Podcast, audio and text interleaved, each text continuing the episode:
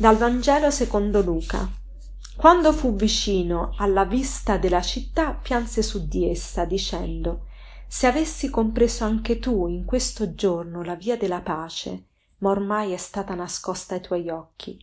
Giorni verranno per te in cui i tuoi nemici ti cingeranno di trincee, ti circonderanno e ti stringeranno da ogni parte, abbatteranno te e i tuoi figli dentro di te e non lasceranno in te pietra su pietra, perché non hai riconosciuto il tempo in cui sei stata visitata».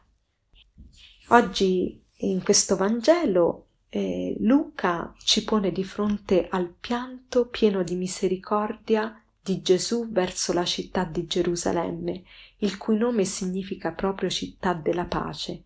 Perché Gesù piange?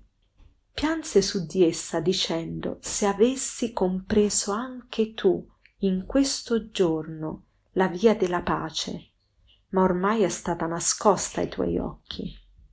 Perché Gesù piange?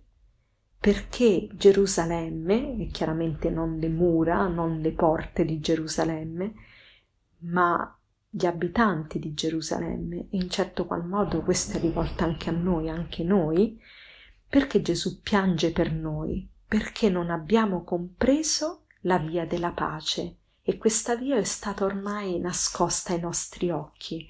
Non abbiamo riconosciuto il tempo in cui siamo stati visitati.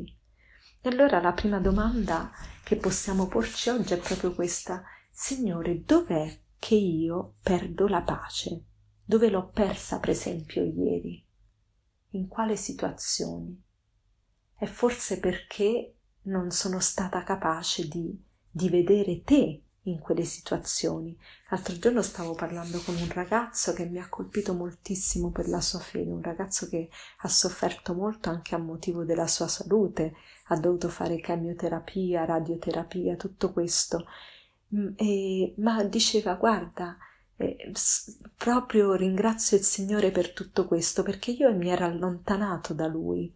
E in questa situazione, quando mi hanno diagnosticato con questo brutto male, io ho proprio scoperto che non ero solo, che il Signore era con me. Che bello poter vedere la presenza del Signore e il capire di essere stati visitati proprio in un momento di difficoltà. E quindi è questo che vogliamo chiedere al Signore, l'abilità, l'apertura dei nostri occhi di fronte alla sua presenza nella nostra vita, in ogni momento, anche nei momenti più difficili, dove saremo tentati di perdere quella pace, proprio perché magari abbiamo fatica nell'affidarci a Lui. E tante volte perdiamo la pace per cose semplici, tipo quando qualcuno ci taglia la strada, quando siamo nel traffico, oppure quando qualcuno, qualche collega di lavoro magari non ci comprende, ci affida altri compiti o non ci tratta bene, oppure in famiglia, per difficoltà con marito, moglie o figli, eccetera. In questi momenti, invece di affidarci al Signore, ci preoccupiamo più che occuparci della situazione di cui dovremmo invece occuparci senza preoccuparci.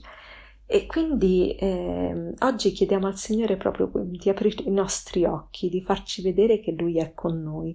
Ma l'altra considerazione che volevo fare è che spesso è difficile anche essere presi dal piangere per gli altri, ecco. Gesù piange non per se stesso, avrebbe avuto tutto il diritto di piangere per se stesso, perché Gesù sa che sta per andare verso il momento della croce, verso il momento del Calvario, verso il momento della sua morte in croce. Eppure Lui non piange per se stesso, Lui piange perché la città ha perso la pace, ha perso la via della pace, non riconosce la sua venuta.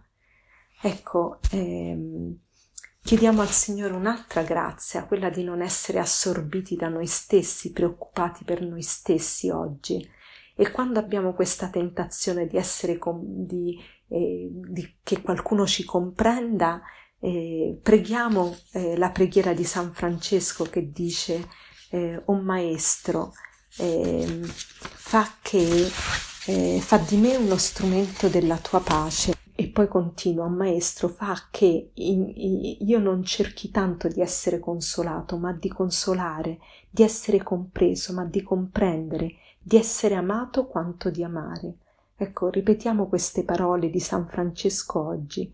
O maestro, fa che io non cerchi tanto di essere consolato, ma di consolare, di essere compreso, ma di comprendere, di essere amato quanto di amare.